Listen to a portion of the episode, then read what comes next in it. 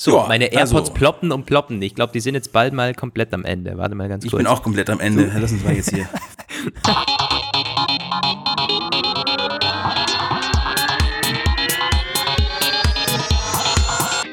Hier sind Roman von Genabit und Lukas Gera. Ihr hört den Apfelplausch. Eine Produktion von Wake Up Media. Ups, ich habe den Tisch gerade aus Versehen runter gemacht statt hoch. Okay. Hallo, meine Lieben, und herzlich willkommen zum Apfelplausch Nummer 77. In gewohnter Manier eigentlich, wie, wie letztes Mal auch schon. Äh, wir sind immer noch nicht bei einem Jahresausblick oder so. Gibt nämlich einige News und sogar Gerüchte, die jetzt voll anlaufen schon. Also äh, ein gewöhnlicher Apfelplausch, ein spannender Apfelplausch liegt vor uns. Ich freue mich. Ich bin auch wieder in Wien seit wenigen Tagen, melde mich jetzt nicht vom Bodensee, sondern wieder aus der Hauptstadt von Österreich zumindest. Und Roman ist auch wieder dabei. Wir hatten vorher leider ein bisschen technische Probleme. Ist ja bei uns nichts Neues, ist eigentlich jedes Mal so. Wir äh, versuchen das jedes Mal auch möglichst äh, bedeckt zu halten, sodass ihr davon nichts mitbekommt. Außer es artet komplett aus, dann machen wir es zu unserem Nutzen und schreiten Outtakes rein. Aber Roman, du hörst mich jetzt mal. Hallo? Hallo? Nein, Spaß. Ich habe dich gerade gehört. Also, boah, mach mich nicht fertig.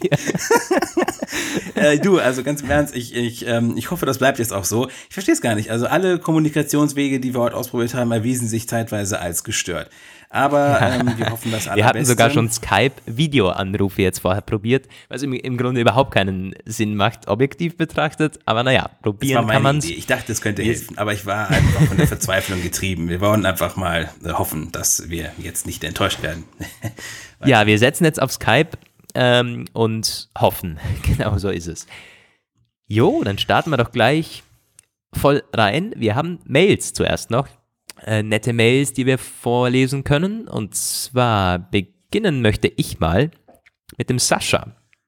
Der Sascha hat bei uns gewonnen ein Bandwerk ähm, Armband beim Apfelplausch Adventskalender. Das ist jetzt schon angekommen bei ihm. Sollten übrigens die meisten Gewinne jetzt angekommen sein bei euch. Ähm, außer, glaube ich, gut, ich sage jetzt hoffen, ich sage jetzt nichts. Kann auf dem Postweg immer es alles schon Mögliche. wissen wahrscheinlich. Der ist, der Genau. hat uns mehrmals kontaktiert und ist nicht untergegangen, er ist auch nicht vergessen worden. Es ist alles äh, am Start. Der, aus, außer manche Hüllen, die noch nicht losgeschickt sind, aber die, die meisten von euch sollten es mit der Zeit bekommen haben.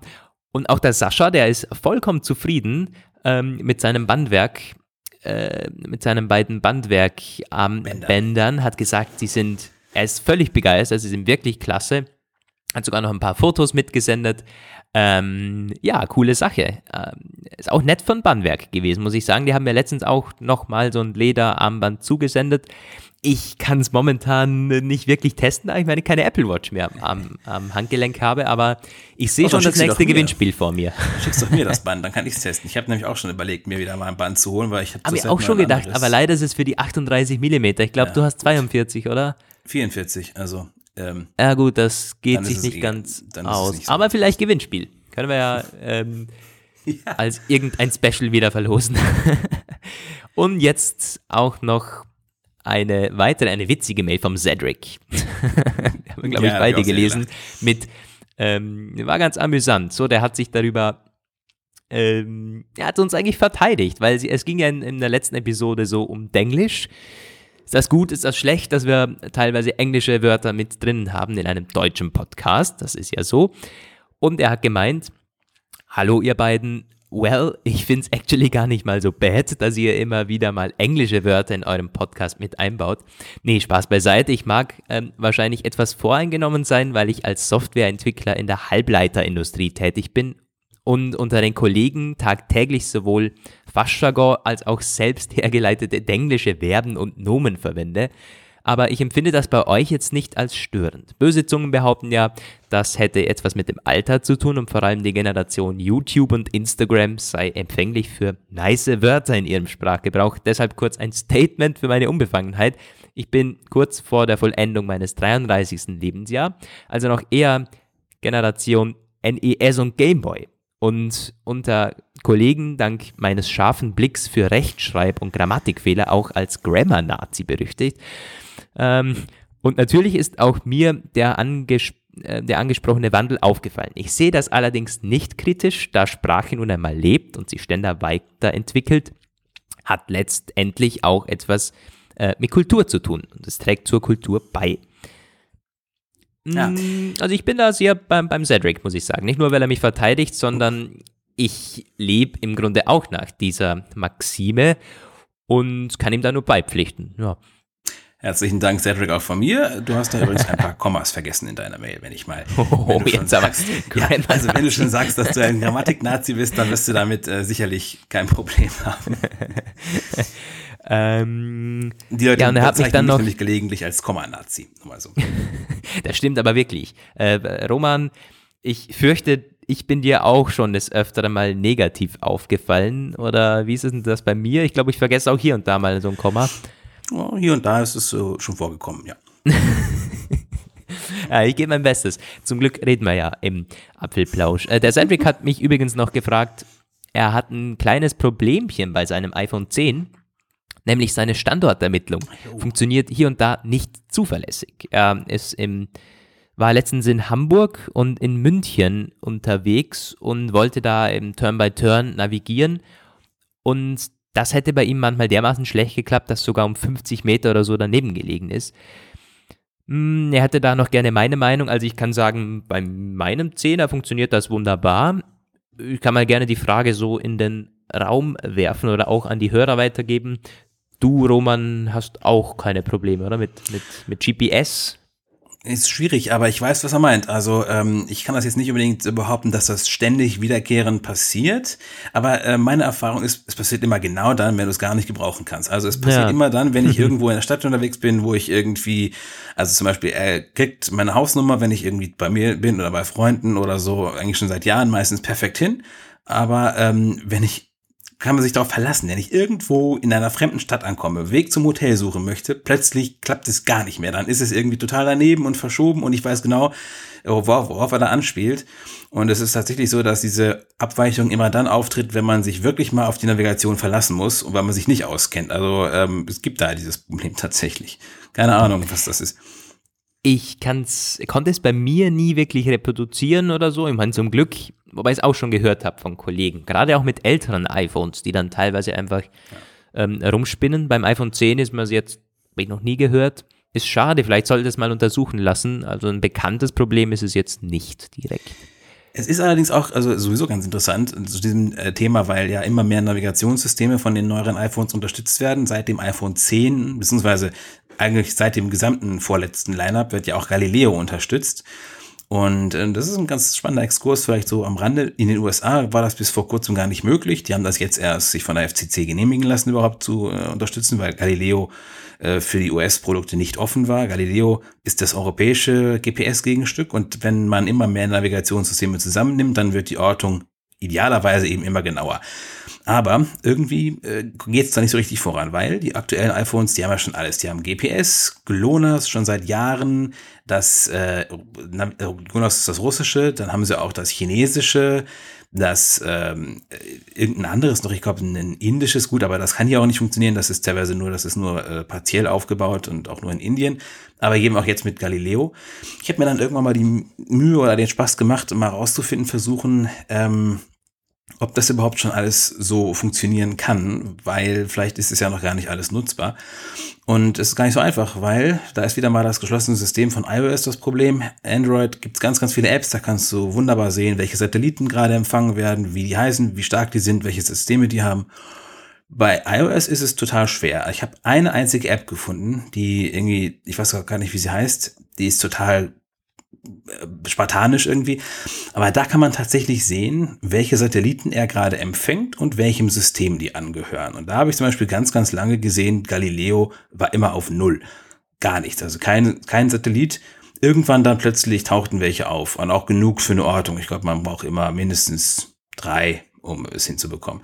Also, ähm, ja, äh, spannende Entwicklung. Richtig, richtig krass genau ist die Ortung immer noch nicht geworden. Theoretisch sollte es ja bis zwei bis drei Meter sein. Das ist fast nie. Ja, also das erinnert mich gerade so ein bisschen an den Physikunterricht, wenn du sagst drei, man braucht drei, wir hatten das mal ausgerechnet. Oder halt zumindest irgendwie so hergeleitet, wie man das ausrechnen kann. Ähm, das, ist, das ist, von mir noch der Exkurs. Ich glaube, dass das mit dieser Dreieckssache auch zu tun hat. Ja, ja, genau. Nee, kann ja gar nicht sein, ist ja mit Signallaufzeiten. Egal, lassen wir das. Ist ja, kein GPS-Podcast. ähm, der Erik hat uns auch noch geschrieben und da nimmt er schon ein Thema von heute ein bisschen vorweg. Hallo zusammen, hier zwei Anmerkungen. Zum iPad Mini. Es gibt eine, eine Menge an Firmen, die diese in Gebrauch haben. Zum Beispiel alle Flugbegleiter bei der Lufthansa sind damit ausgerüstet. Und zum iPhone SE es gibt auch hier eine große Anzahl an Menschen über 45 Jahre, schreibt er noch in Klammer mit Smiley, die noch telefonieren. Hierfür ist ein kleines Handy perfekt. Liebe Grüße, Erik. Stimmt. Ja. Wobei dann auch manche wieder klagen, dass das ihnen zu klein ist und sie nichts mehr darauf erkennen, weil sie nämlich irgendwie ihre Brille nicht aufsetzen wollen. Da habe ich auch schon einige Kandidaten aus der Generation 45 plus kennengelernt, die dann gesagt haben, dann, dann hätte ich es gern ein bisschen größer. Ja, und ich muss sagen, also mit, mit dem iPhone 10 kann man da auch wunderbar telefonieren. Ich glaube, ja. das ist jetzt äh, klar, dass das SE ist handlicher und gerade auch wenn man es ständig rausziehen muss, vielleicht schnell Anruf äh, hier und da annehmen, ablehnen, hm, ist vielleicht ein bisschen besser, aber das ist jetzt kein wahnsinniges Argument, finde ich, fürs kleine SE, was aber nichts daran ähm, ändert, dass ich eigentlich gerne eins sehen würde. Einen SE-Nachfolger gibt es aber leider gar keine Gerüchte, wohingegen es zum angesprochenen iPad Mini, was der Erik ja auch schreibt in der Mail, ähm, was gegeben hat. Werden wir jetzt gleich drüber reden. Ähm, sind Leaks und Spekulationen aufgetaucht in der vergangenen Woche. Hast du noch eine Mail, Roman, bevor wir dazu kommen?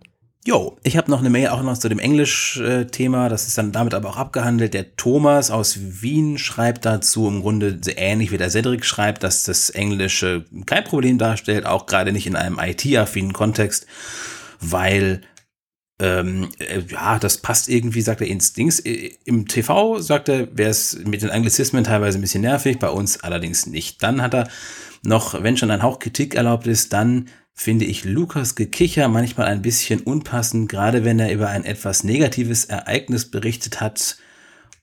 Und das wird manchmal ein bisschen als eine. Jetzt kommt's. oh gut, ich, ich, ich, äh, ich, ich bleib ernst. Ja, also es, was hat er, jetzt hat mich rausgebracht. Also für mich wirkt das manchmal, als wäre es eine Form der Unsicherheit, als würde man das Gesagte nicht zu 100% ernst nehmen sollen. Aber wie sagt man so schön als Apple-Fan, jammern auf hohem Niveau, also Smiley. Also ein ganz klein bisschen das Kichern zurücknehmen und es wirkt alles noch viel professioneller. Ja, weißt du Bescheid. Also in, in, in anderem, ein bisschen anders ausformuliert habe ich das Feedback auch schon mehrfach bekommen. Ich, dass ich hier und da Dinge, gerade auch wenn es negativ wird oder irgendwo sich ein Problem auftut, dann lache ich oder kichere ich meistens irgendwie, was total äh, unpassend wirken kann, irgendwie komisch wirken kann, als wäre ich quasi, als würde ich das verdrängen. Habe ich tatsächlich auch schon von, von anderen mitbekommen. Aber ja, das ist war wahrscheinlich meine Art und Weise, sich mit gewissen Themen abzuhandeln, ohne sich davon unterkriegen zu lassen. Ähm, ja, das ist unser Persönlichkeitsexkurs. Bitte? Macht ein Freund von mir übrigens auch. Also ich glaube, diese Beobachtung äh, habe ich mindestens schon ja, einmal oder zweimal gemacht. Hat Vor- und Nachteile. okay. Jo, Gut, aber dann zum iPad Mini. Themen. Mir da aber das, den Artikel noch raussuchen. Also es gibt dann auch noch ein Konzept, das ich gerne ansprechen würde. Hm.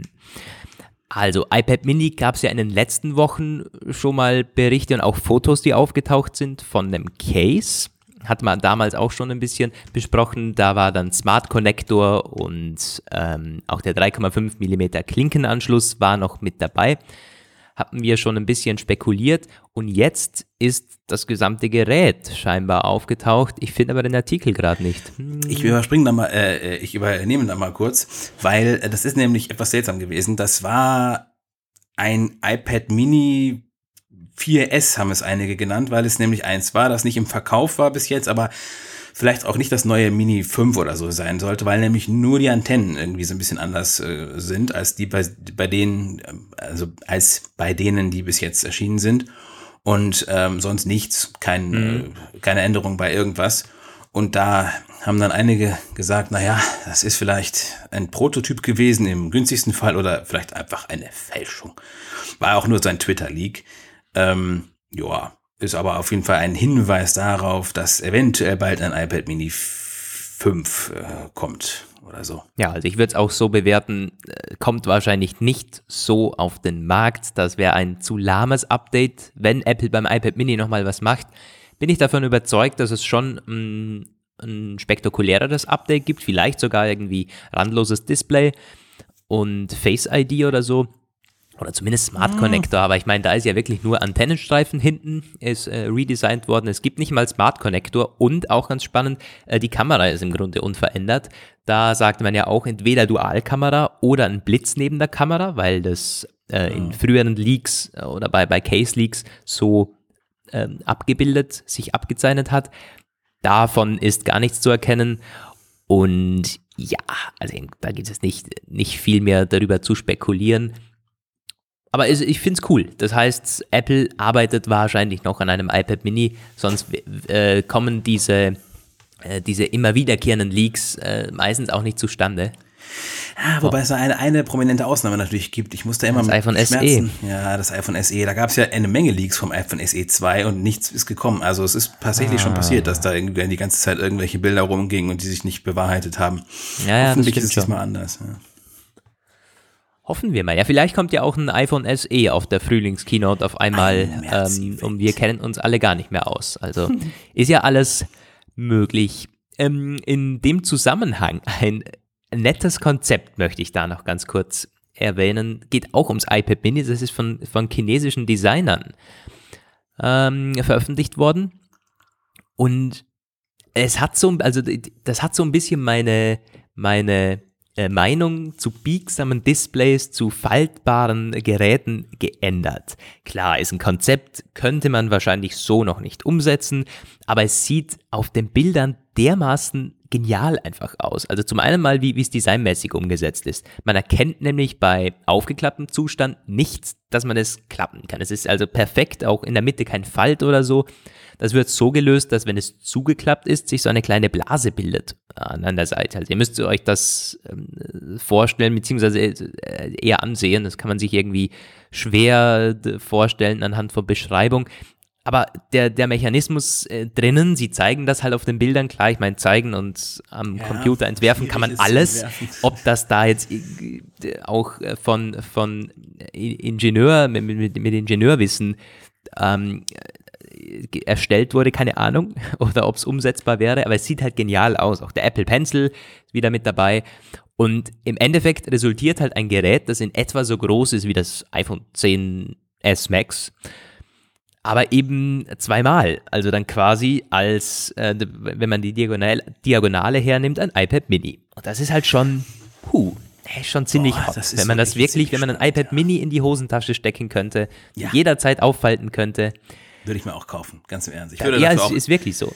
Ich würde mir also, dafür auch vorstellen, 2000 Euro ausgeben zu können, tatsächlich. Wenn das, das quasi ist, ein ja, iPod, iPad und iPhone in einem ist, ja. Mhm. Wirklich wahr. Also es, es hat, das hat mich auch dermaßen irgendwie überzeugt einfach, so wie es da äh, aufbereitet wird. Ich bin nämlich so, ich muss zugeben, bei, bei faltbaren, biegsamen Displays, alles, was man bisher gesehen hat, Klar, nochmals, ist ein Konzept, ist noch nicht auf dem Markt, aber es zeigt halt, was möglich wäre, wenn sowas mal kommt. Alles, was man bisher eben gesehen hat, das ist immer so ein bisschen äh, einfach komisch und, und, und China-mäßig und, und macht einen nicht an, würde ich mir nicht kaufen. So. Ähm, aber das sieht schon richtig genial aus. Hm. Es ist auch schwierig also. hinzukriegen. Es gibt ja jetzt einen Heise-Bericht, die waren in äh, Las Vegas und haben sich das erste dort äh, vorgestellt. Also es gibt ja schon so faltbare Smartphones und eins davon wurde gerade vorgestellt, soll 1300 Euro kosten hier. Den Herstellernamen habe ich leider schon wieder vergessen. Es war so eine absolute No-Name-Firma, äh, die kein Mensch kennt, zumindest ich nicht. Und ähm, haben sich das Faltding äh, durch vorgenommen und durchgetestet und waren mäßig beeindruckt. Die haben halt gesagt, es ist irgendwie, kann es klappen, aber es wirkt wenig wertig verarbeitet. Abgesehen davon, dass es irgendwie so ein völliges so ein Schmuddelgehäuse hat, mit, wo, wo alle Fingerabdrücke drauf kleben bleiben, aber auch sonst so, man könnte es dann auch überbiegen, quasi, also so 180 Grad biegen und es rastet nicht ein und das, die Software kommt überhaupt nicht mit, wenn man es biegt, dann kann dieses Umschalten zwischen Tablet und Phone-Modus gelingt nicht richtig und so. Also wer interessiert ist, kann sich diesen Artikel ja mal bei Heise raussuchen. Hab mhm. den halt nicht zur Hand. War auf jeden Fall ganz äh, interessant zu lesen. Und die haben halt gesagt, jo, also auf jeden Fall geht das Konzept schon irgendwie auf, aber es ist ein sa sauteures Konzept dafür, dass es im Grunde einfach nicht viel mehr ist als eine mehr oder weniger mäßig gelöste Machbarkeitsstudie. Ja, CNET hat ein, ein gutes Video auch darüber gedreht. Ich habe es mir gerade rausgesucht. Ich glaube, das ist Royal Flex Pay Foldable Phone oder so muss das heißen. Äh, steht zumindest im Titel drinnen.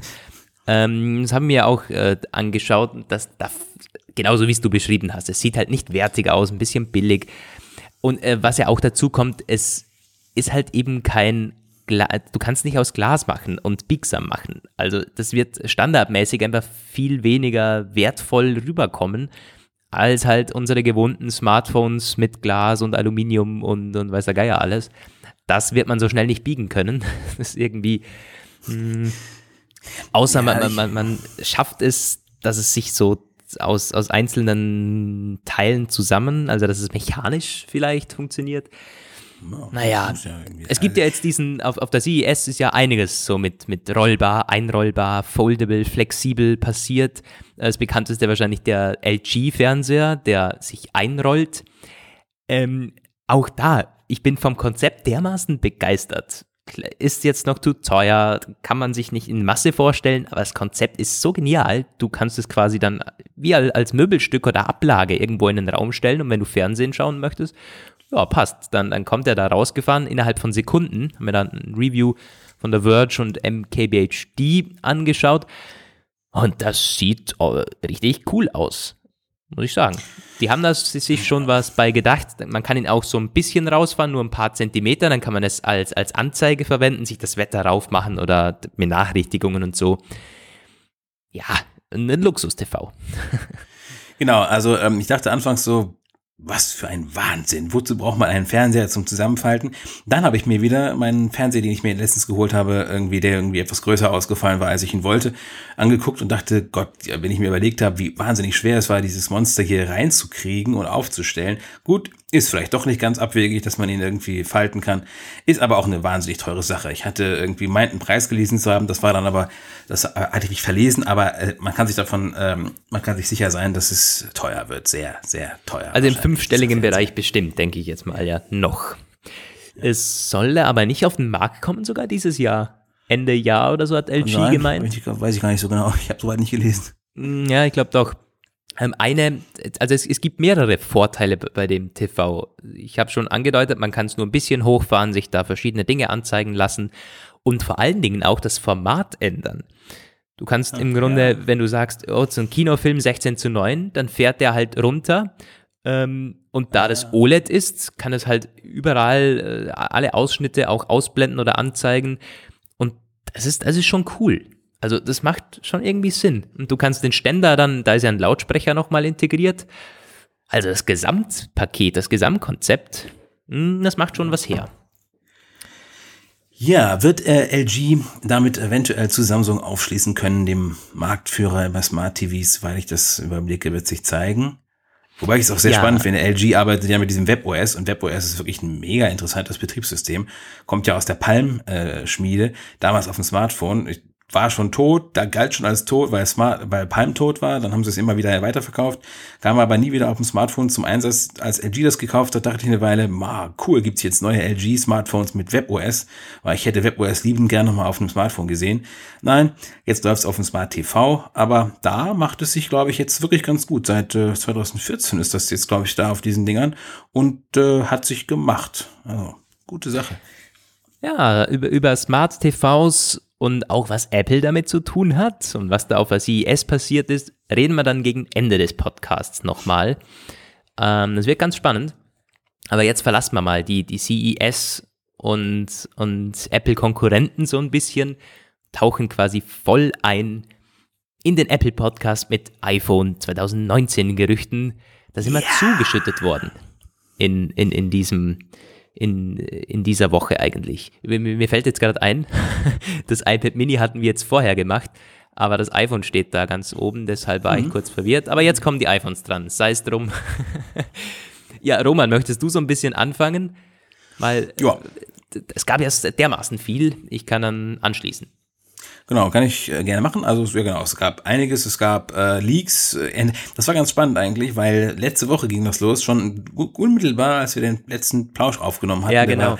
Gerade fertig, da ging das dann los. Da kamen diese Leaks von einem iPhone äh, 2019 mit Triple Cam, die wurden bei uns gelesen wie nichts Gutes, aber auch zerrissen wie verrückt, weil die halt einfach, die wollten nicht gefallen. Ihr habt das mit Sicherheit dann auch gesehen bei uns. Und es ist also, ähm, ich kann wirklich nur hoffen, dass Apple diesen äh, Design äh, nicht aufgreifen wird, weil dann wird es wahrscheinlich eine iPhone-Krise geben, wenn ich mir diese äh, Reaktion aus der, aus der Leserschaft zur Referenz nehme. Also gut, das waren erstmal nur Renderings, da kann man ja immer denken, was man möchte. Und das ist außerdem auch Januar. Äh, später ging es dann weiter, da gab es nämlich einen WSJ-Bericht, der hat das dann nochmal aufgegriffen mit der Triple Cam und das ein bisschen konkreter gemacht. Nämlich, so heißt es da, wird es wieder drei iPhones geben 2019, wie letztes Jahr auch. Das Top-Modell wird die Triple Cam haben. Und damit greift Apple dann eine Sache aus der Produktpolitik auf, die es schon seit ein paar Jahren gibt, dass nämlich immer das Top-Modell die beste Kamera hat und die Differenzierung damit weiter vorangetrieben wird, was auch ziemlich schnell berechtigten Hass ausgelöst hat unter den Lesern, weil das muss ich auch, da muss ich folgen, wenn du wirklich, du möchtest das Ding in klein haben und trotzdem einfach die Top-Funktionen gibt's aber dann nicht, weil nur das, nur der Riesenklopper kriegt die drei Linsen. Ja, kann ist man halt schon fragen, fraglich, was das soll. Hat das dann mit der Größe zu tun oder ist es im Grunde nur eine Verkaufsmaschinerie? Ich glaube, dass es eine Verkaufsmasche ist.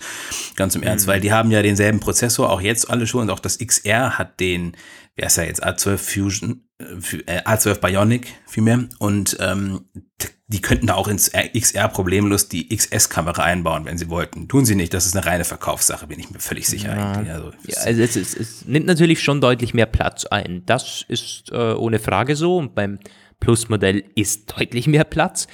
Gerade wenn man sich die Renderings ansieht, ähm, also, die, die, sind ja auch wieder so aus dem Nichts gekommen. War OnLeaks, der Twitter-Account, das ist eine durchaus seriöse Quelle. Der liegt im Grunde jeden zweiten Tag irgendein Handy aus der Branche und eben auch die Top-Flaggschiffe von LG, Samsung und die iPhones. Hat beim iPhone 10 damals auch ordentlich mitgewirkt und immer wieder ähm, Dinge veröffentlicht, die sich dann später als richtig erwiesen haben. Also das ist nicht einfach so out of the blue ähm, sollte man nicht so an, abstempeln. Und was auch interessant ist, ja, ähm, es gab auch auf Social Media, nicht nur auf, in unseren Kommentaren, aber auf Social Media wurde es zerrissen, das Design. Wahnsinnig hässlich, Apple würde sowas nie machen.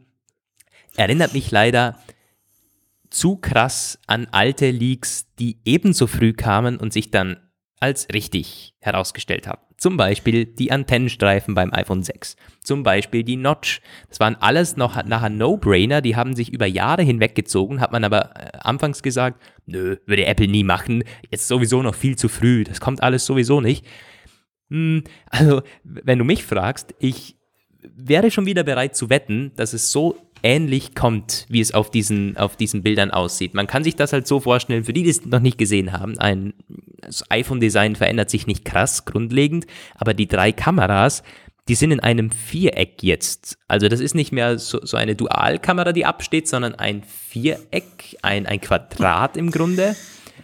Der, der, der Kamerahügel maximiert sich damit ums Doppelte, Dreifache, Doppelte auf jeden Fall. Und es, es sieht, ich weiß nicht, also äh, mittlerweile muss ich sagen, es, man ist es halt schon fast wieder gewohnt. Das ist das Krasse. Ich habe auf Weil wir es die letzten Tage immer wieder als Titelbild benutzt haben, hast du dich ja. schon dermaßen dran gewöhnt, wahrscheinlich, dass du schon bereit bist zu akzeptieren, was eigentlich nicht zu akzeptieren ist. Ein Kommentator hat ja auch sehr richtig gesagt, irgendwann können sie die ganze Rückseite mit Kameras äh, bedecken. Dann hätte man es zumindest wieder planen. Du hast ja. es aber schon angesprochen. Man akzeptiert dann, weil man es eben gewohnt wird, was man im Grunde nicht akzeptiert hätte vorher, wenn man es äh, nicht ständig gesehen hat, habe ich auch einen Tweet gelesen, dass das bei Apple immer so ist und dass sie die Leaks teilweise auch bestimmt mit Absicht streuen, um quasi gewisse Zielgruppen, gewisse Käufergruppen, auch Fans daran schon ein bisschen so zu gewöhnen und auch Feedback zu bekommen. Also da bin ich und auch, das, äh, das glaube ich auch, dass Apple da mh, hm, hier und da vielleicht die Hand mit drinnen hat. Also ja, das möchte ich nochmal, be bevor man es so abtut, dieses Design und diese Renderings, mich würde es nicht wundern, wenn es so kommt. Ja, also wir haben ja schon mehrfach festgestellt, wundern kann man sich wirklich, also beziehungsweise dieses, das wird Apple nicht tun, Ding. Davon bin ich schon lange abgerückt. Ich kann mir mittlerweile fast jede Grausamkeit vorstellen. Und von daher, jo, ich meine, gut, man kann das jetzt halt, ne, ein bisschen relativieren. Es ist Januar, es kann völlig, äh, völlig daneben sein, vielleicht auch nicht, vielleicht kommt es tatsächlich so ähnlich, aber dann, ich meine, gut, also irgendwann wirst du dann einfach dazu übergehen, immer eine Hülle zu benutzen, weil du es einfach nirgendwo mehr richtig hinlegen kannst. Also, na gut, mhm. hat ja auch was, ne? Dann wird es auf jeden Fall keine Kratzer mehr bekommen. Also man muss das auch das Positive im Negativen muss man schon sehen. Ähm, wobei das mit dem Wackeln auf dem Tisch, ich glaube, das würde sich, wenn es sich verändert, zum Besseren hin verändern. Weil es hat jetzt ja, wenn du jetzt das iPhone 10 und 10S hernimmst, das ist abgerundet bei dem Kamerahügel und jetzt wäre es quasi, es würde auf einer Kante aufliegen. Das neue Design. Heißt, mhm. es, man könnte es so hinbekommen, dass es nicht wirklich rumwackelt, dass es ein bisschen stabiler aufliegt. Also das äh, würde sich gar nicht wirklich verschlechtern, sondern wenn dann verbessern. Es gibt doch schon Handys, ich habe mal irgendeins gesehen, das war, das hatte die Dinger irgendwie zentriert, also äh, irgendwie in der Mitte, so dass es wenigstens ja. ein bisschen symmetrischer war. Ja. Meine, dann kann es ja fast so groß sein, wie es will. Ist auch, also ist auch hässlich. Ich finde alles, was herausguckt, hässlich. Aber wenn es zumindest nicht mehr so rechts in der Ecke irgendwie geklebt, dann wäre es, ich weiß nicht, ein bisschen weniger scheiße als so. Mhm. Naja. ja, sorry, aber. Es, es, es, ist so, ja. Ich, ich frage mich auch, sind das technische, ähm, sind das, hat, hat das technische Gründe, dass Apple das nicht einfach wirklich zentriert in die Mitte macht? Würde nämlich deutlich besser aussehen. Und Samsung hat das äh, jahrelang gemacht. Machen sie es immer noch? Äh, ich glaube schon, oder? Oder bei, bei den allerneuesten Modellen glaube ich nicht mehr, aber die Samsung Galaxy S-Kamera war immer in der Mitte. Und auch, die hatten dann teilweise auch so einen Camera Bump. Aber der, das hat bei, bei weitem nicht so schrecklich immer ausgesehen. Naja, ähm, also da, da, das wird Apple nicht machen. Das wird nicht auf einmal in die Mitte rutschen. Wenn, dann wird der halt auf der linken Seite immer massiver. Tja. Oder wenigstens rechts und abfinden. links in der Ecke eins. Das wäre doch auch was. Dann wäre es eine Stereokamera. Ich meine, damit kann man auch tolle Sachen machen. ja, aber ich glaube dann, dass das würde dem, dem Portrait Mode ein bisschen einen Strich durch die Rechnung machen. Das braucht nämlich schon, die Kameras müssen sehr, sehr äh, nebeneinander sein, sehr, sehr genau nebeneinander sein, um da dann wirklich zu erkennen, was ist Hintergrund, was ist Vordergrund, meines Wissens. Kann auch zwei sein, dass ich da falsch Linsen? liege. Wie wär's mit zwei Duallinsen? Ja, dann, warum dann nicht? geht es dann. Da liegt es zwar bei 2500 Dollar, aber hey, dann hast du zumindest wieder ein symmetrisches Kameradesign. Tja, ähm, wir sind wieder bei, bei, Triple Cam, das haben wir letztes Jahr, glaube ich, schon besprochen. Was hat das für ja. Vorteile? Da haben wir im Grunde nichts Neues äh, bekommen diese Woche. Könnte alles sein. Könnte ein fünffacher Zoom sein, könnte sein, nur wegen Portrait Mode, der ist jetzt verbessert worden. Oder ah, ähm, Augmented ja, Reality. Ja, also was für Zwecke das hat, hm, wissen wir nicht. Und auch was auf der Vorderseite passiert, bekommen wir da Dualkameras. Keine Ahnung.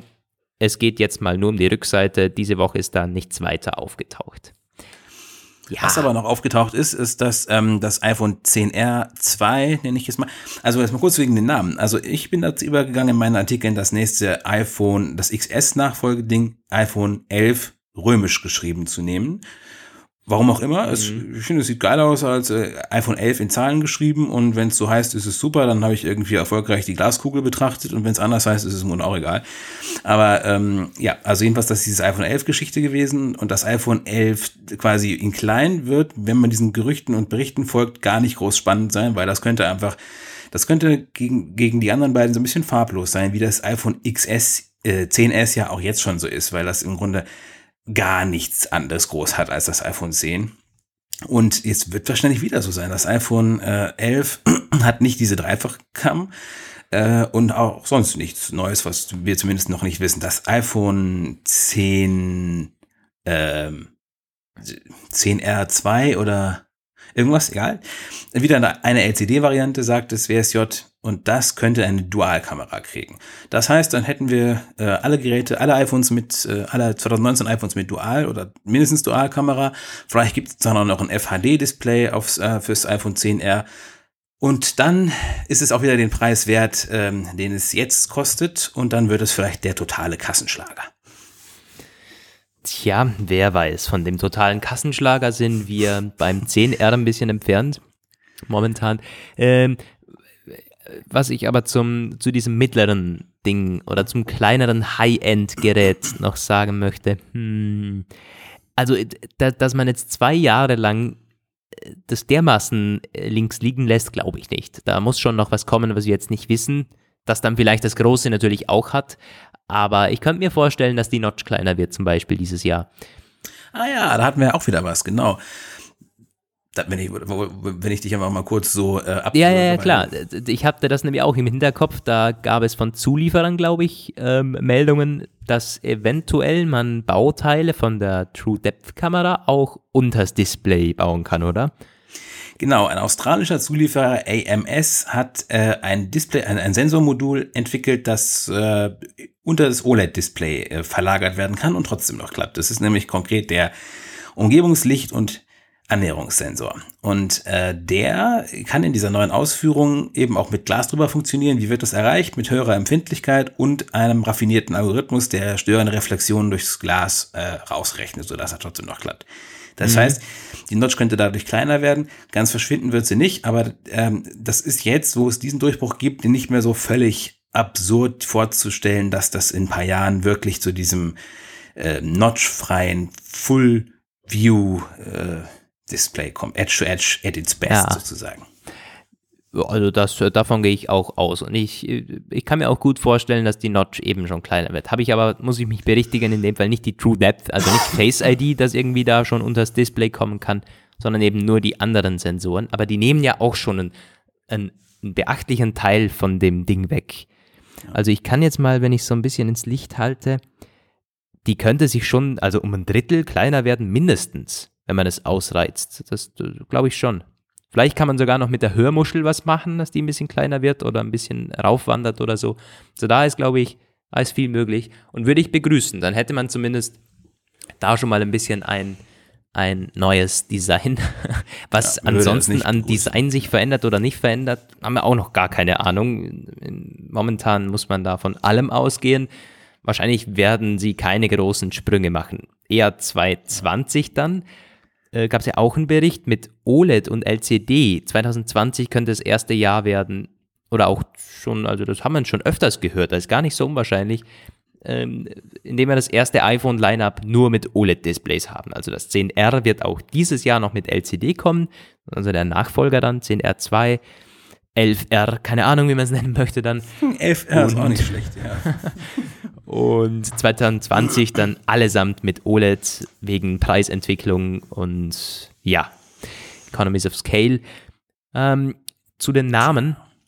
Ja, also der iPhone 11 hat sich bei vielen Blogs und Magazinen schon so ein bisschen durchgesetzt. Warum, weiß keiner so richtig. Für mich macht das nämlich gar keinen Sinn.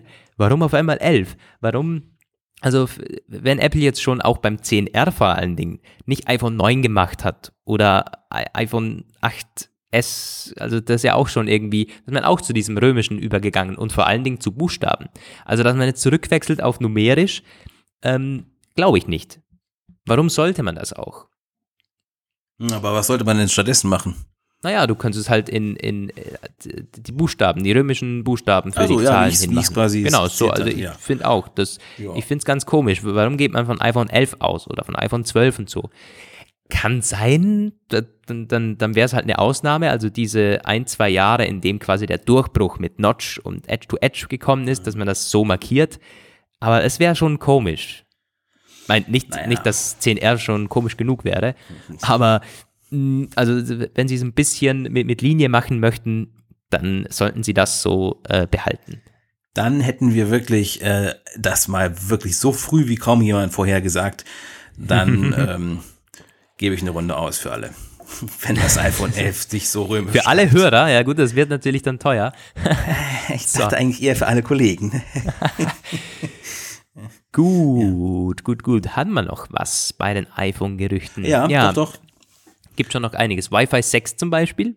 Genau, Wi-Fi 6 das war musste gestern erstmal gucken, was das überhaupt sollte. Ich habe das gesehen und dieser Bericht war auch irgendwie, es war so eine Barclays-Notiz, die Amis hatten darüber berichtet und weil diese Barclays-Notiz im Grunde fast nichts hergab, war, war, waren die relevanten Neuerungen darin ziemlich versteckt. Also das iPhone Lineup 2019 könnte Wi-Fi 6 bekommen.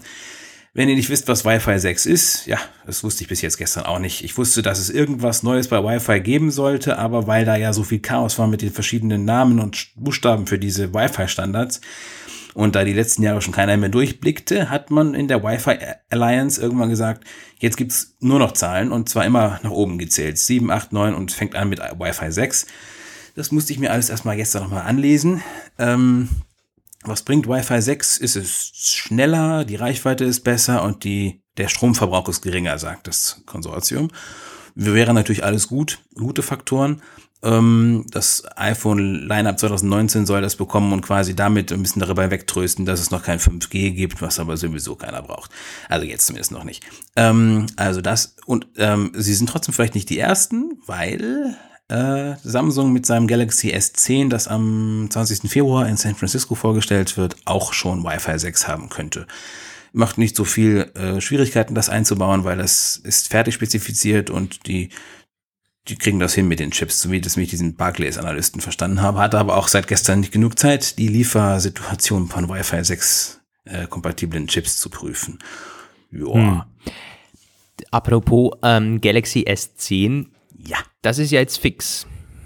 Das ist auch auf der Einladung steht sogar so eine umgedrehte 10. Also das, das am 20. Januar hast du, äh, Februar hast du gesagt, oder? Ja. Da sehen wir dann quasi. Gespannt, das, das Galaxy mit dem berühmten Loch. Ja, Weil in der letzten gespannt, Episode schon angesprochen haben, ja. Das Loch, genau, und das Loch, aber was wird es sonst noch Spannendes bei dem Galaxy S10 geben? Weil davon gibt es nämlich gar nicht richtig, wirklich viele Sachen und es könnte tatsächlich sein, dass das Galaxy S10 so ein bisschen zur äh, langweiligen Pflichtübung verkommt, weil es soll ja auch das erste faltbare Galaxy kommen an diesem Tag. Das Galaxy F, so wurde es letztes Jahr schon genannt, Galaxy Fold, ähm, auch ein WSJ-Bericht. Wir können jetzt die nächste Zeit mal testen, wie treffsicher die gerade sind. Ähm, und das soll an diesem Tag vorgestellt werden. Und weil es nämlich auf dem MWC, dem äh, Mobile World Congress in Barcelona, der ist immer so Ende Februar, ich glaube 25. fängt er an, da wird ein Huawei äh, faltbares Smartphone erwartet. Und wir kennen das von Samsung, wenn die irgendwie Angst haben, dass ihren Top-Modellen die Show gestohlen wird, dann verändern die irgendwie ihre Termine und gehen ein bisschen nach vorne damit, um den Marktstart dann doch nicht richtig einhalten zu können. Also deswegen, so geht das Gerücht von BSJ, dass die ihren, ihren Event vorgezogen haben auf den 20. um da ihr Fall-Smartphone zu zeigen. Und das wird früheren Gerüchten zufolge aufgrund der beiden verbauten OLEDs sehr teuer. Leider hat man Samsung auf der CES ja schon die Show mit dem Loch gestohlen. Ein Xiaomi-Handy hat das genau so gemacht, wie das äh, kommende Galaxy auch werden soll. Und auf, einfach auf der CES schon ausgestellt. Gab es auch schon ja. einige Videos und Vergleiche. Sieht gar nicht mal so schlecht aus. Ähm, ich bin gespannt, wie es dann Samsung umsetzt, ob man das genau gleich macht. Eine Sache noch, äh, du sagst, das Galaxy S10 wird wieder so eher lahm werden. Naja, aber also ganz ehrlich, das war das S9 auch, auch schon. schon. Ja, also und, und, auch das, das Note, das sind irgendwie dermaßen gute Handys einfach. Du kannst beim Display nichts mehr machen. Du, das kann natürlich noch faltbar und so, aber sind wir noch nicht da. Ähm, das Display ist perfekt. Auch die Kamera ist einfach sehr, sehr, sehr gut. Wenn die da sagen, es ist ein bisschen besser geworden in Lowlight, naja, dann ist es eben ein bisschen besser geworden in Lowlight, aber halt auch nichts mehr. Also das sind dermaßen geniale Handys eben. Wenn man immer sagt, ja, die iPhones entwickeln sich nicht mehr weiter, das ist im Grunde dasselbe wie letztes Jahr.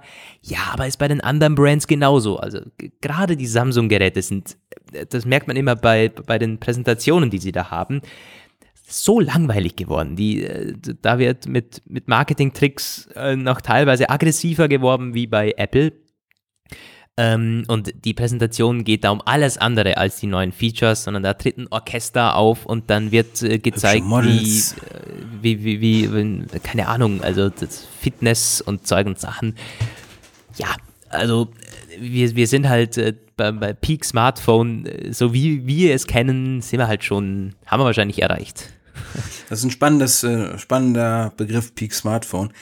Ja, ist wirklich so. Und es gibt auch eine sehr spannende Peak Analyse zu dem Thema. sollte man vielleicht sagen. Peak Smartphone-Entwicklung gibt bestimmt was, ähm, Das ist dann, also wenn es zu Bigs, äh, Bigbahn äh, Displays und so kommt, ist wieder eine neue Welt, aber wie es wir halt kennen, ich glaube, das, ja, das ist ja, Die Frage ist halt, wie das Wachstum möglich ist und ähm, wie, wohin es halt noch führen kann. Und äh, in dieser Richtung habe ich was Spannendes gelesen und auch geschrieben, so eine äh, recht unbekannte, zumindest mir nicht bekannte Research-Firma, Parker oder Finlay oder weiß ich jetzt auch gerade nicht, die haben geschrieben, dass es quasi der Grund, warum der Smartphone-Markt unter anderem der Grund, warum er so gesättigt ist und zuletzt gesunken, ist nicht nur der Handelskrieg, sondern auch teilweise äh, das Problem, dass einfach Innovation fehlt und auch gefühlte Innovation, das war so die Kernaussage von denen, ähm, kann den Verkauf beflügeln. Und da haben sie als Aufhänger 5G genommen. Hatten wir eben schon kurz, also 5G kommt noch nicht dieses Jahr, äh, aber es gibt schon die ersten Smartphones dieses Jahr, die das kriegen. Also zum Beispiel hat er gesagt, Samsung Galaxy S10 kriegt das noch nicht, aber vielleicht das Note später. Die Modems dafür sind vorhanden und äh, auch wenn du es nicht nutzen kannst, die Strategen glauben, der Markt profitiert davon. Du hast dann einfach einen revolutionären neuen Standard. Keiner weiß genau, was das bedeutet, aber die Leute fühlen sich gut, wenn sie es kaufen, weil es eben die nächste Generation ist. Und es steht auf der Packung ein neues Logo, was geil ist. Wow. Ja. Und deswegen kaufen es viele.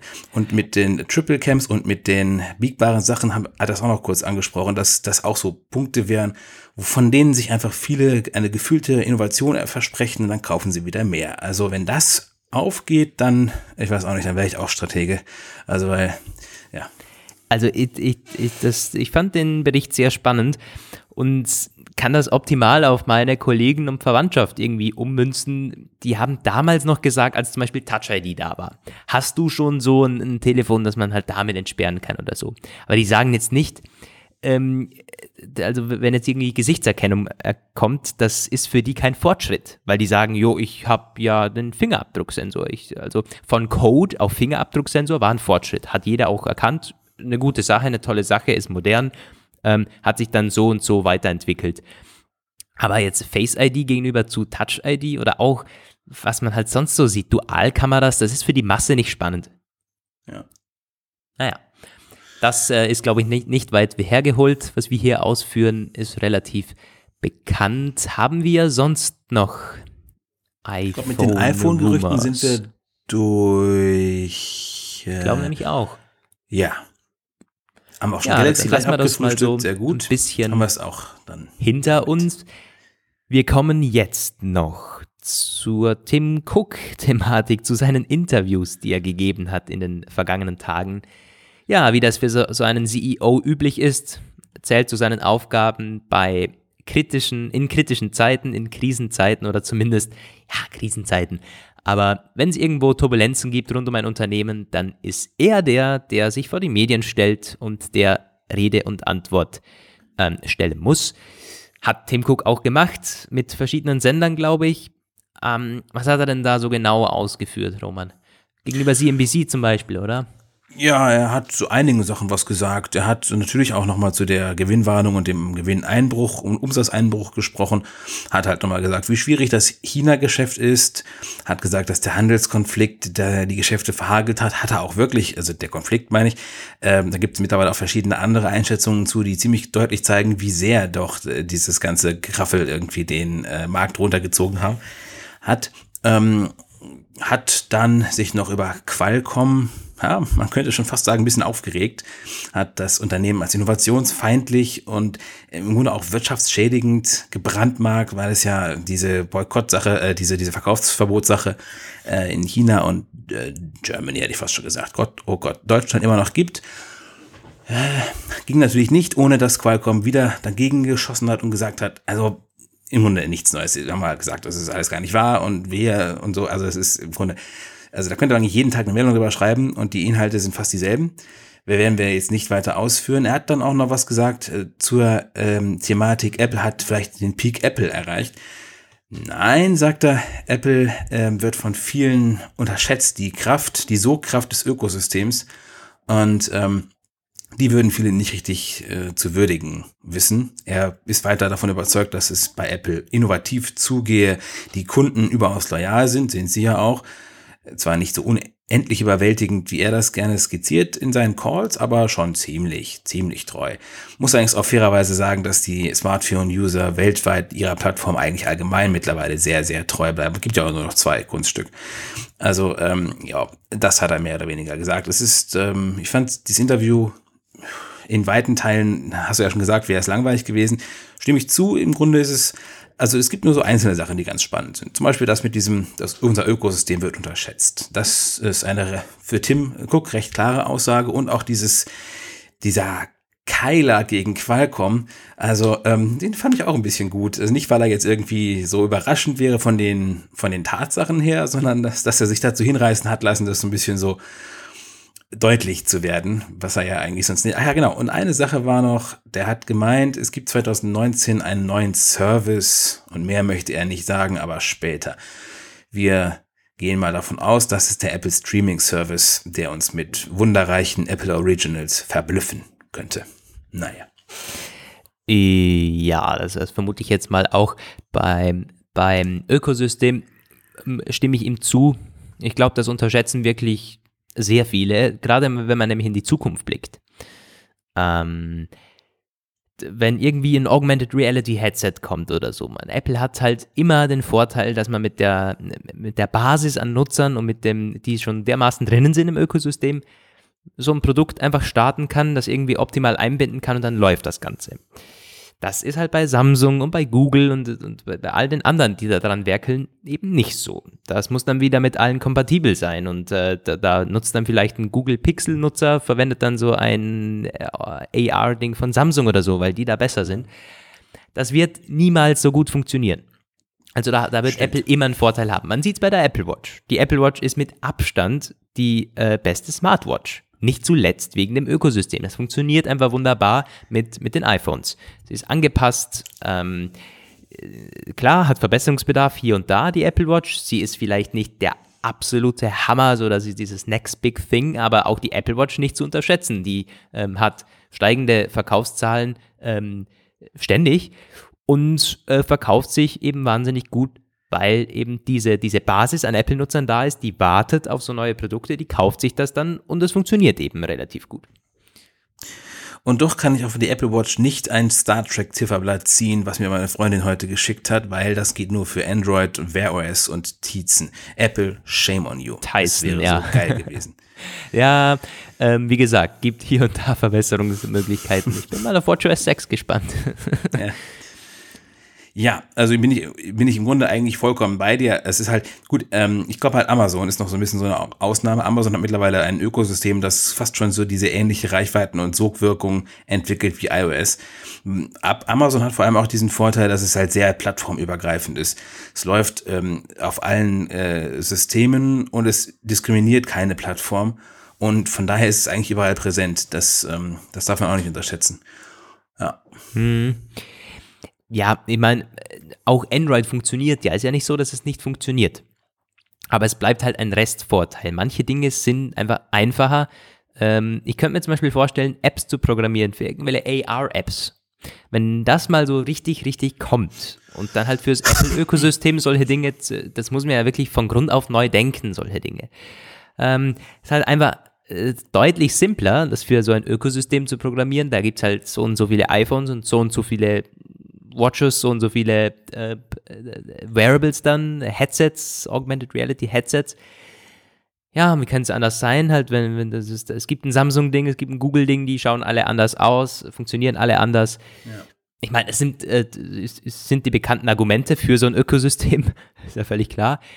Aber ich glaube, dass so die Nachteile des Ökosystems, man ist gefangen und so, die sind immer weniger wert, weil sich die Leute dann auch wohlfühlen. Gut, ich meine, das ist sowieso so eine Sache. Also wenn du jetzt anfängst, Apps zu programmieren, wirst du wahrscheinlich zuerst ähm, iOS programmieren, weil du damit etwas einnehmen musst, um dich als Entwickler zu, zu refinanzieren.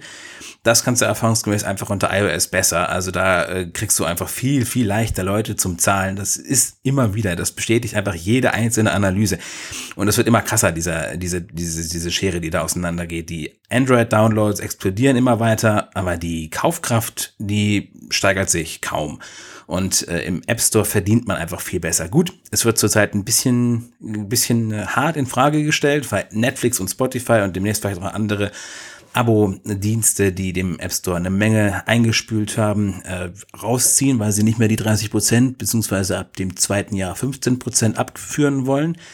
Da müsste Apple sich irgendwann noch bewegen, weil ich glaube tatsächlich, da ist auch eine Reaktion langsam fällig. Aber ähm, all over all muss man sagen, dass der App Store natürlich gerade für Entwickler, die anfangen, äh, erstmal, glaube ich, wahrscheinlich attraktiver ist. Und dann, wenn sie irgendwie so eine gewisse Nutzerbasis haben, dann können sie sagen, so, jetzt können wir noch so eine Android-App hinterher pfuschen. Hm. Ja, wieder der, der berühmte App-Vergleich. Der App Store hat ja auch äh, Rekorde wieder gebrochen im Januar, laut Apple-Pressemitteilung. Hat dem Cook auch nochmals beworben. Das sind so immer diese Schnipsel, die er dann anbringt, ähm, ne, als, als Positives äh, noch aufzählt, während er irgendwelche anderen Dinge dementieren muss. Aber der Da App Store, schauen Sie sich den mal an, der hat. Rekorde gebrochen und so weiter. Ah. Ja, ich meine, gut, naja, sei ihm gegönnt. Es gibt ja zurzeit wirklich auch nicht viel Positives zu vermelden. Da ist, glaube ich, Ja, total. Ähm, wa- was mir noch aufgefallen ist beim Tim Cook-Interview, ähm, und zwar an, an ihm selber, äh, Tim Cook hat sich sehr gut gemacht in, in den letzten Jahren. So Interviewsituationen, Stresssituationen, seien das jetzt in Calls oder so, die nimmt er sehr professionell. Ich würde nicht sagen locker. Tim Cook ist noch nie irgendwie wahnsinnig locker gewesen und wenn, dann finde ich es ein bisschen gespielt bei ihm. Ähm, aber er hat das wunderbar gemeistert. Er konnte den meisten Fragen, äh, die, die haben ihn nicht aus dem Konzept gebracht, auch wenn er denen vielleicht ausgewichen ist. Es war früher anders. So, das hat er sehr gut ähm, schon ähm, sich aufgebaut. Ähm, bei, bei dem Interview mit CNBC, ach, mir ist er sehr nervös vorgekommen. Kann Tagesverfassung gewesen sein, kann von mir irgendwie eine komische Einschätzung sein. Aber ich habe es dann auch in den Kommentaren unter bei, im YouTube-Video gelesen. Also er hat oft mit den Händen irgendwie so diese, diese Betgeste gemacht, irgendwie ganz, ganz, ganz strange Dinge, die man von ihm so ge gekannt hatte. Und ähm, mh, also mir ist er nicht ganz so locker äh, vorgekommen, wie das, wie er sich auf den Keynotes gezeigt hat zum Beispiel oder in Interviews im Sommer zum Beispiel. Da ist er mit, mit mehr Euphorie und äh, so dahinter gewesen. Ich meine, klar, es ist ja nicht, äh, d- äh, das ist nicht überraschend, wenn man sich vor Augen führt, was momentan so passiert bei Apple, aber auch interessant, eine interessante Beobachtung. ja, Tim Cook zeigt Nerven und Apple auch. Kann man vielleicht konst äh, äh, konstatieren, weil Apple zurzeit wirklich eine Menge Maßnahmen setzt, um die iPhones irgendwie in den Markt zu drücken. Also wir hatten ja schon mal darüber gesprochen in den letzten Episoden über die äh, Subventionierung in Japan und das Trade-in-Programm in, in Europa und, und, ne? Und jetzt diese Geschichte da, dass das iPhone 10R in China, es soll unbedingt verkauft werden, koste es, was es wolle. Und zu diesem Zweck hat man eben jetzt den Einkaufspreis der Händler gesenkt. Ein Mehrfaches. Also erstmal irgendwie so 60 Euro, Dollar ähm, und auch 10S und äh, 8 und so gab es auch Reduktionen. Und jetzt nochmal ne, um 100 Dollar, also jetzt, wo es aufgestockt quasi, also, ne, mit dem Ziel, dass es ums, ums Erbrechen an den Verbraucher weitergegeben werden solle. Und die machen das auch tatsächlich. Die äh, haben jetzt das im Rahmen verschiedener Aktionen gemacht, die chinesischen großen Einzelhandelsketten äh, haben Coupons ausgestellt, so und naja, das ist halt die große Frage, wie viel bringt das, weil die Kosten sind trotzdem noch groß. Also da hast du jetzt Preise zwischen 609, nee, 799 und 816 Dollar. Das ist halt wahnsinnig viel Geld, ne? Das ist teurer als hier. Und das iPhone 10R kostet normalerweise bei Apple 858 Dollar. Also da willst du dich fragen, was los ist. Naja, gut. Aber ja, Apple wird auf jeden Fall aktiv, um den Verkauf anzukurbeln. Ja, diese, diese krasse Preisspanne bei den iPhones, die es mittlerweile gibt, hat Tim Cook übrigens als Argument angeführt, warum man keine iPhone-Verkaufszahlen mehr bekannt gibt. Ähm, denn er hat gesagt, ja, es gäbe ja zum Beispiel das iPhone 10s Max in den USA, das kostet ungefähr, das fand ich auch ganz witzig, äh, das würde 1000 Dollar kosten oder sogar ein bisschen drüber, je nach Konfiguration. Ein bisschen ist gut. Ähm, und dann gäbe es auch irgendwo in Indien äh, teilweise iPhone 6 oder 6S Geräte, die noch für knapp 300 Dollar über die Theke gingen. So, und jetzt ist es für Analysten oder für Investoren sei es nicht mehr zielführend, da eine, eine absolute Zahl wiederzugeben. Das wäre ungefähr so, hat er gesagt, als würde man einkaufen gehen und am Ende äh, den, den Preis äh, basierend darauf berechnen, wie viele Items man gekauft hat. äh, ist was dran. ja. Ist definitiv was dran. Ich glaube, so, so breit gestreut waren die Preise äh, des iPhone-Line-Ups noch nie. Also da ist, da ist schon was dran. Aber auch so ein bisschen nichts nur deswegen Apple, nicht nur deswegen. Ja, ja. Ja, das, also darin sind sie wirklich gut, immer irgendwelche Gründe zu finden für irgendetwas. Also ich muss ja. da auch ganz klar sagen, also ich, ich kenne diesen Abschnitt gar nicht. Und äh, ja, das ist wie mit dieser Geschichte zu sagen, das äh, iPhone performt nicht, weil es in Schwellenländern gerade nicht performt, der Markt. Ja, das stimmt, aber das ist ja nicht der Hauptgrund, Junge. Also wirklich, naja gut, okay, hatten wir alles schon. Aber hatten wir alles schon. Spannender ja, Einwurf, den habe ich gar nicht gesehen. Pff, ja, ja und es, es gab da einige so Schnipsel, die äh, wenn man es ein Interview ansieht, weiß man es natürlich, aber die, die Medien greifen es da nicht auf, als zu viel wird. Auch interessant, wie er den chinesischen Markt. Äh, er wurde gefragt, stimmt das denn, dass auch viele Chinesen Apple-Produkte boykottieren, weil es äh, aus den USA kommt. Also quasi der Handelskrieg, der zweierlei Auswirkungen. Und, äh, manche Chinesen sagen, oh, USA, ganz, ganz böse. Ähm, nee, kaufen wir jetzt nicht. Da haben ja einige Marken äh, aus den USA so ein bisschen Probleme weil quasi die, die chinesische Gesellschaft, so manche Leute sagen, ja, boykottieren wir jetzt, so Trump und so, alles böse, Handelskrieg, die, die wollen uns nur Böses. Ähm, oder es sind die, die Tariffs, also die, die Handelszölle und so und, und die, die quasi die Wirtschaft schwächen. Und da hat er gesagt, nee, das, das sind äh, höchstens ein bisschen, also so Boykott sieht er gar nicht so, ähm, das sind nur die Zölle.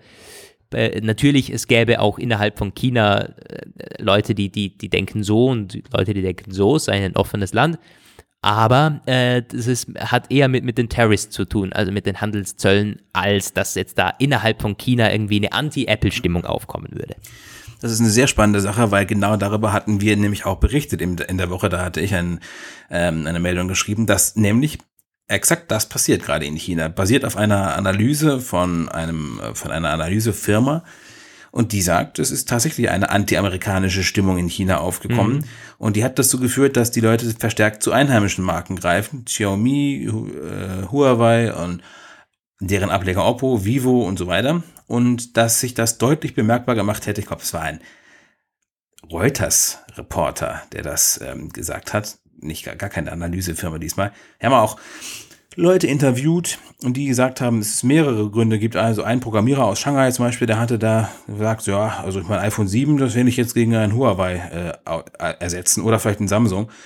Ähm, einmal die Preisgründe zu teuer und andererseits ähm, ja, so richtig klar wurde es nicht, aber es war halt schon dieses Trade War Ding und äh, die äh, und das ist im Grunde ganz interessant, weil dass es das überhaupt gibt, weil in China muss man sich ja vergegenwärtigen, die Staatsmedien, das ist alles ist völlig gelenkt und der die Staatsführung in Peking, die ist zurzeit in ihrer Innenpolitik, muss man sagen, in dieser Nachrichtenpolitik gar nicht wirklich Amerika kritisch. Die ist eigentlich eher deeskalierend und äh, beschwichtigend und spricht nicht von Handelskonflikten Natürlich auch mit dem Ziel, nicht den Eindruck zu erwecken, ähm, in die Defensive gedrängt worden zu sein, was ja de facto schon ein bisschen so ist, oder irgendwie handlungsmäßig eingeschränkt zu sein. Aber sie ähm, bemüht sich sehr darum, die staatlichen Medien so zu steuern, dass sie eben nicht berichten, Amerika wäre böse oder Trump wäre böse. Und trotzdem scheint sich diese Boykottstimmung immer weiter auszubreiten. Wofür spricht das? Keine Ahnung. Wir haben einige chinesische Leser, die uns auch schon geschrieben haben. Vielleicht sollte ich die mal fragen, wie sie das da, da dort wahrnehmen, die da nämlich auch erleben und arbeiten. Quatsch, das sind keine chinesischen Leser, das sind deutsche Leser, die in China arbeiten, Menschenskind. Aber ähm, anscheinend scheint es dafür zu sprechen, dass die Chinesen doch eine Menge mehr mitkriegen, als ihnen ihre staatlichen Medien verkaufen wollen. Das glaube ich auch. Ja, also das, da bin ich auch. Und äh, es ist auch nachvollziehbar dass äh, eine, eine Anti-USA-Stimmung da einfach aufkommt. Äh, das wäre doch bei uns das Gleiche. Hätten wir jetzt äh, Streit, äh, ständig Streit mit einem, mit einem Staat so, äh, da will man sich genauso zwei oder dreimal überlegen, äh, wenn das Produkt jetzt aus eben diesem Staat kommt, auch wenn man davor eine relativ gute Beziehung zu, diesen, zu, zu dieser Marke hatte, zu diesem Branding, aber es gibt eben auch, also bei Apple, da spielt jetzt sehr, sehr viel einfach mit rein, glaube ich, in, in diese aktuellen iPhone ähm, Kriseleien. Das ist wirklich nicht so, dass man das auf, auf einem Punkt oder nur am Preis, am höheren jetzt festnageln kann. Muss man Apple auch zugute lassen. Das ist kompliziert. Vielleicht weiß es Apple selber nicht so genau an, was es genau so. Das ist ein Zusammenspiel aus derarten viel äh, Faktoren. Ähm, und das, die kommen jetzt alle irgendwie zusammen. Und dann kommt noch Qualcomm-Krise obendrauf ja. und Verkaufsstopp hier und da. Also man hat es schon nicht ganz so einfach. Ja, absolut. Eine Verkettung unglücksfähiger Umstände, könnte man sagen. Ja. Jo. So, dann haben wir noch wow, ein letztes, ein letztes Thema. Ja. Äh, ich habe nämlich gerade auf die Uhr geblickt. Eine Stunde und vier Minuten. Das äh, sind wir schon dran. Aber dieses Thema ist ganz spannend, das wir jetzt noch haben. Es geht wieder so ein bisschen, äh, nicht ein bisschen, es geht um die CES. Und äh, da wurden Smart TVs vorgestellt von Samsung, von LG, die Apple-Software drinnen haben, oder Apple Services besser gesagt, iTunes und AirPlay sollen auf Smart TVs kommen, oder Roman? Du hast wie immer die Details. Ja, äh, total spannend. Auch wieder so eine Geschichte, die unmittelbar nach dem Podcast letzte Woche kam, am Sonntagabend noch. Und ich mich habe breitschlagen lassen, an meinem freien Tag darüber zu schreiben, weil das war auch wirklich eine spannende Sache. Ich fand es auch selbst spannend. Also es ging damit los, dass Samsung völlig überraschend angekündigt hat, seine Smart TV-Modelle werden iTunes unterstützen. Und zwar sowohl die Mediathek von gekauften Inhalten als auch den iTunes Store zum Durchsuchen und Kaufen und Leihen von Serien und Filmen. Und andererseits AirPlay 2. Wer bekommt das Update? Ich, mittlerweile weiß man das. Also anfangs haben sie nur gesagt, 2018 Modelle per Firmware-Update, 2019 Modelle werden so ausgeliefert. Ich, ähm, jetzt weiß man es ein bisschen genauer, zumindest etwas genauer. 2018er Ab äh, Geräte kriegen das ab Series 4, 5, 6, 7, 8. Wenn euch das mehr sagt als mir, dann ist es gut. Ich weiß nur, dass bei mir irgendwas mit Serie 7 steht in dieser Smart Things App und danach eine von diesen unendlich langen völlig nichtssagenden Nummern, die Samsung in seinen Modellen immer gibt, wo man einfach denkt, was soll denn das einfach? Aber gut, ich denke mal, ich kriege das Update deswegen. Äh, ja, ich werde es dann ausprobieren und berichten, wie es aussieht, weil also das ist schon eine ziemlich spannende Sache. Da kommen wir gleich noch zu, was das genau bedeutet. Denn erstmal geht es noch weiter. Was kommt noch? Sony und LG ähm, bringen auch Apple-Dienste. Nicht den iTunes Store, was ich schade finde, aber ähm, dafür dann AirPlay 2 und HomeKit, was wiederum nicht auf Samsung kommt. Warum auch immer, weil Samsung bringt nämlich kein HomeKit, sondern Alexa. Allerdings dann auch wirklich nur auf die 2019 Modelle. Das ist übrigens bei allen so ein Problem. Auch Sony gibt das nur per Firmware-Update an, 2000, an ausgewählte wenige 2018er iPhones draus und äh, LG macht das auch so.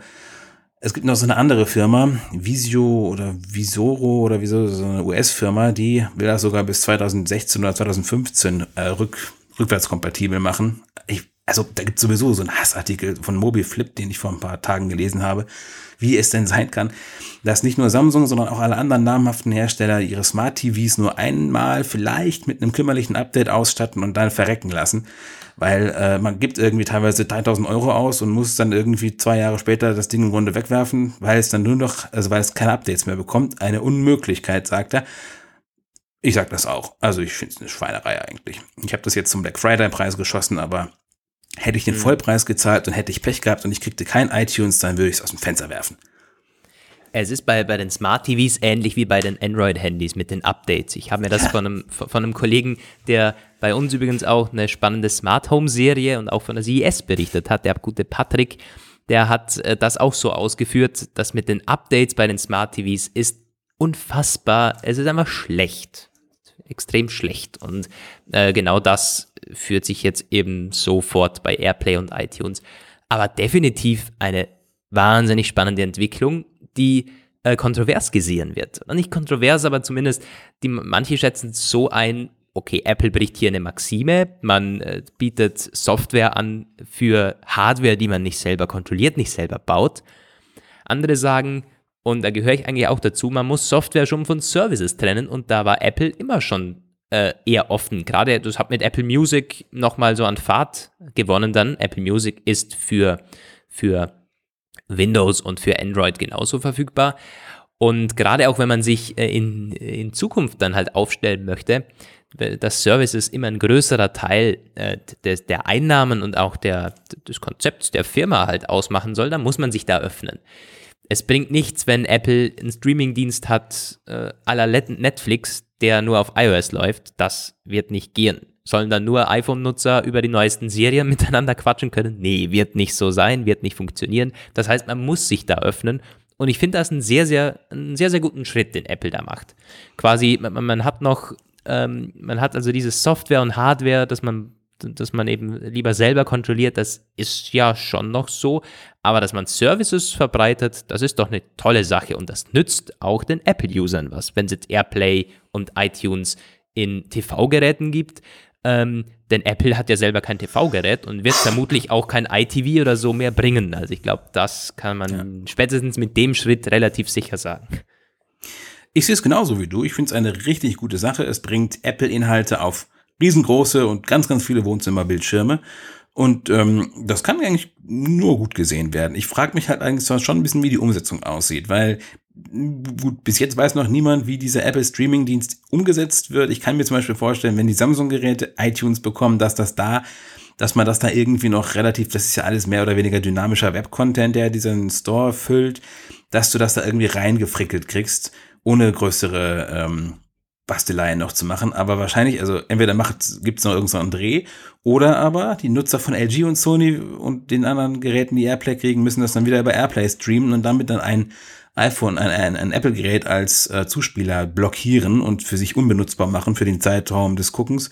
Und ähm, das kann ich mir super gut vorstellen und das wäre super schlecht eigentlich wieder. Also weil es muss dann wirklich, es kann, also es müsste dann auch so eine Smart TV-App für all diese neuen ähm, Fernsehmodelle geben oder auch möglichst noch die älteren, äh, die den Apple Streaming Dienst äh, gucken lässt. Also wie die Netflix App auf den Smart TVs oder die Prime Video App, auch eine Apple App. Ich meine, wenn die sagen, LG und Sony Nutzer können wirklich nur über Airplay, Apple Originals gucken, dann schüttel ich den Kopf.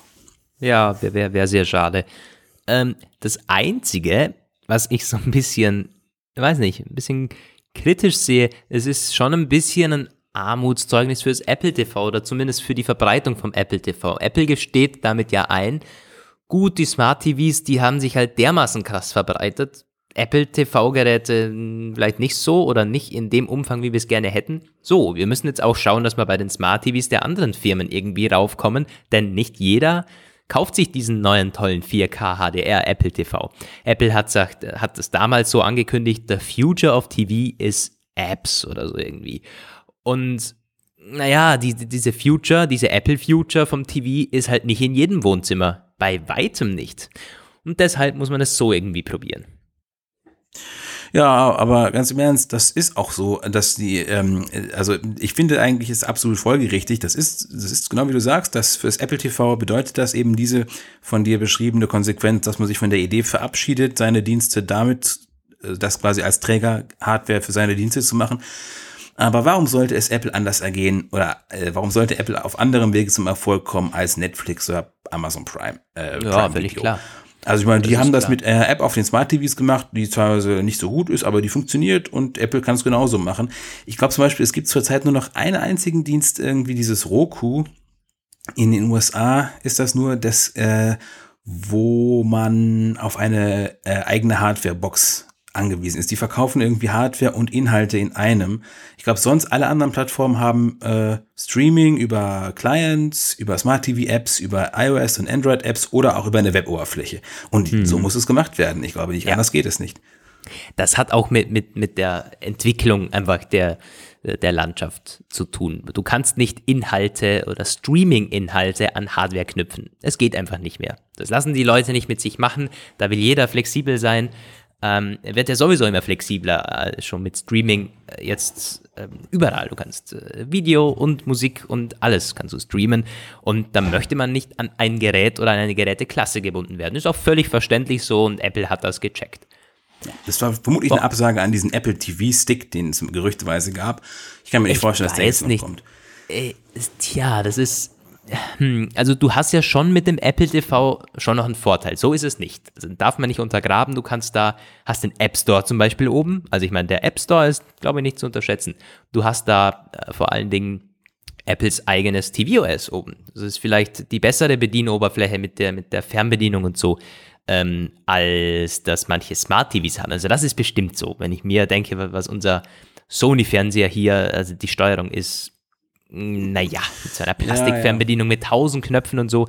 Also der Apple TV hat schon eine Daseinsberechtigung. So ist es nicht, das wollte ich damit nicht sagen.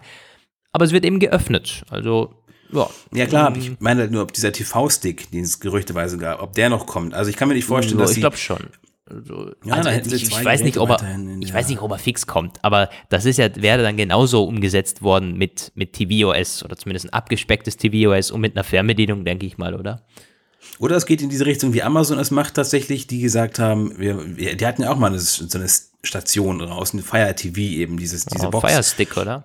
Und jetzt, dass Apple dann irgendwann auch sagt, so, wir nehmen jetzt nur noch einen Apple TV Stick und nehmen irgendwann das Apple TV weg, weil der Fire Stick, der hat jetzt auch schon 4K und mit der Miniaturisierung von den Prozessoren kriegt man auch immer mehr Leistung in kleinere Teile rein. Vielleicht wird das dann auch diese Richtung gehen. Wäre ja auch spannend. Hm, Ja, aber noch nicht allzu schnell. Also der Apple TV auch mit dem Speicher und so, da ist, also da muss ja schon noch viel drinnen sein. Äh, Hat nicht da der neue Apple TV einen kleinen Lüfter drinnen oder so? Hm, ja. Aber also ich, ich würde dem, dem Stick da nicht direkt eine, eine Absage erteilen. Äh, Das wird vermutlich etwas sein, das wir erst im September wieder sehen, wenn es den nächsten Apple TV gibt. Vermutlich dann als erster Punkt in der Keynote, wo, er dann, wo sie dann irgendwie 20 Minuten lang irgendwelche äh, effektreichen Filme zeigen, wie toll man damit spielen kann. Ich freue mich jetzt schon drauf. Ja, aber was ich ganz spannend finde, dass HomeKit auf so viele Smart TVs kommt, eben gut nicht auf die Samsungs, das finde ich ein bisschen schade, aber ähm, das ist natürlich cool. Also man kann die dann in der Mitteilungszentrale sehen oder im Kontrollzentrum vielmehr und damit dann auch steuern und Sachen machen damit. Äh, Ja. Das ist cool. Also Gut, ja, dass, du, das- gut, dass du das noch erwähnst. Das mir jetzt, äh, hätte ich jetzt gerade vergessen. Das ist eine sehr, sehr, sehr spannende Sache. Ich meine, Apple hat ja bei den Macs schon so lange gebraucht, dass da irgendwie eine HomeKit-Steuerung drauf ist. Jetzt mit Mojave ist sie endlich da. Also, ja, das ist echt, echt richtig cool, wie sich Apple da zu öffnen beginnt. So, Ja, meine AirPods also- ploppen und ploppen. Ich glaube, die sind jetzt bald mal komplett am Ende. Warte mal ganz Ich kurz. bin auch komplett am Ende. Ein Prozent, oje, oje, oje. Alles klar, dann geht's jetzt ganz, ganz schnell. Ja, meine Lieben, das war's mit dem Apfelplausch 77. Schaut gerne auf unserer Homepage vorbei, auf apfelplausch.de, auf Social Media. Wir sind auf Instagram und Twitter. Und ja, dann freuen wir uns schon, wenn ihr beim nächsten Mal wieder mit dabei seid. Das war's von uns. Tschüss und auf Wiederhören. Bis nächste Woche, ihr Lieben. Ciao. Boah, das war jetzt aber knapp. Ich glaube, ich, ich muss jetzt jeden Moment weg sein.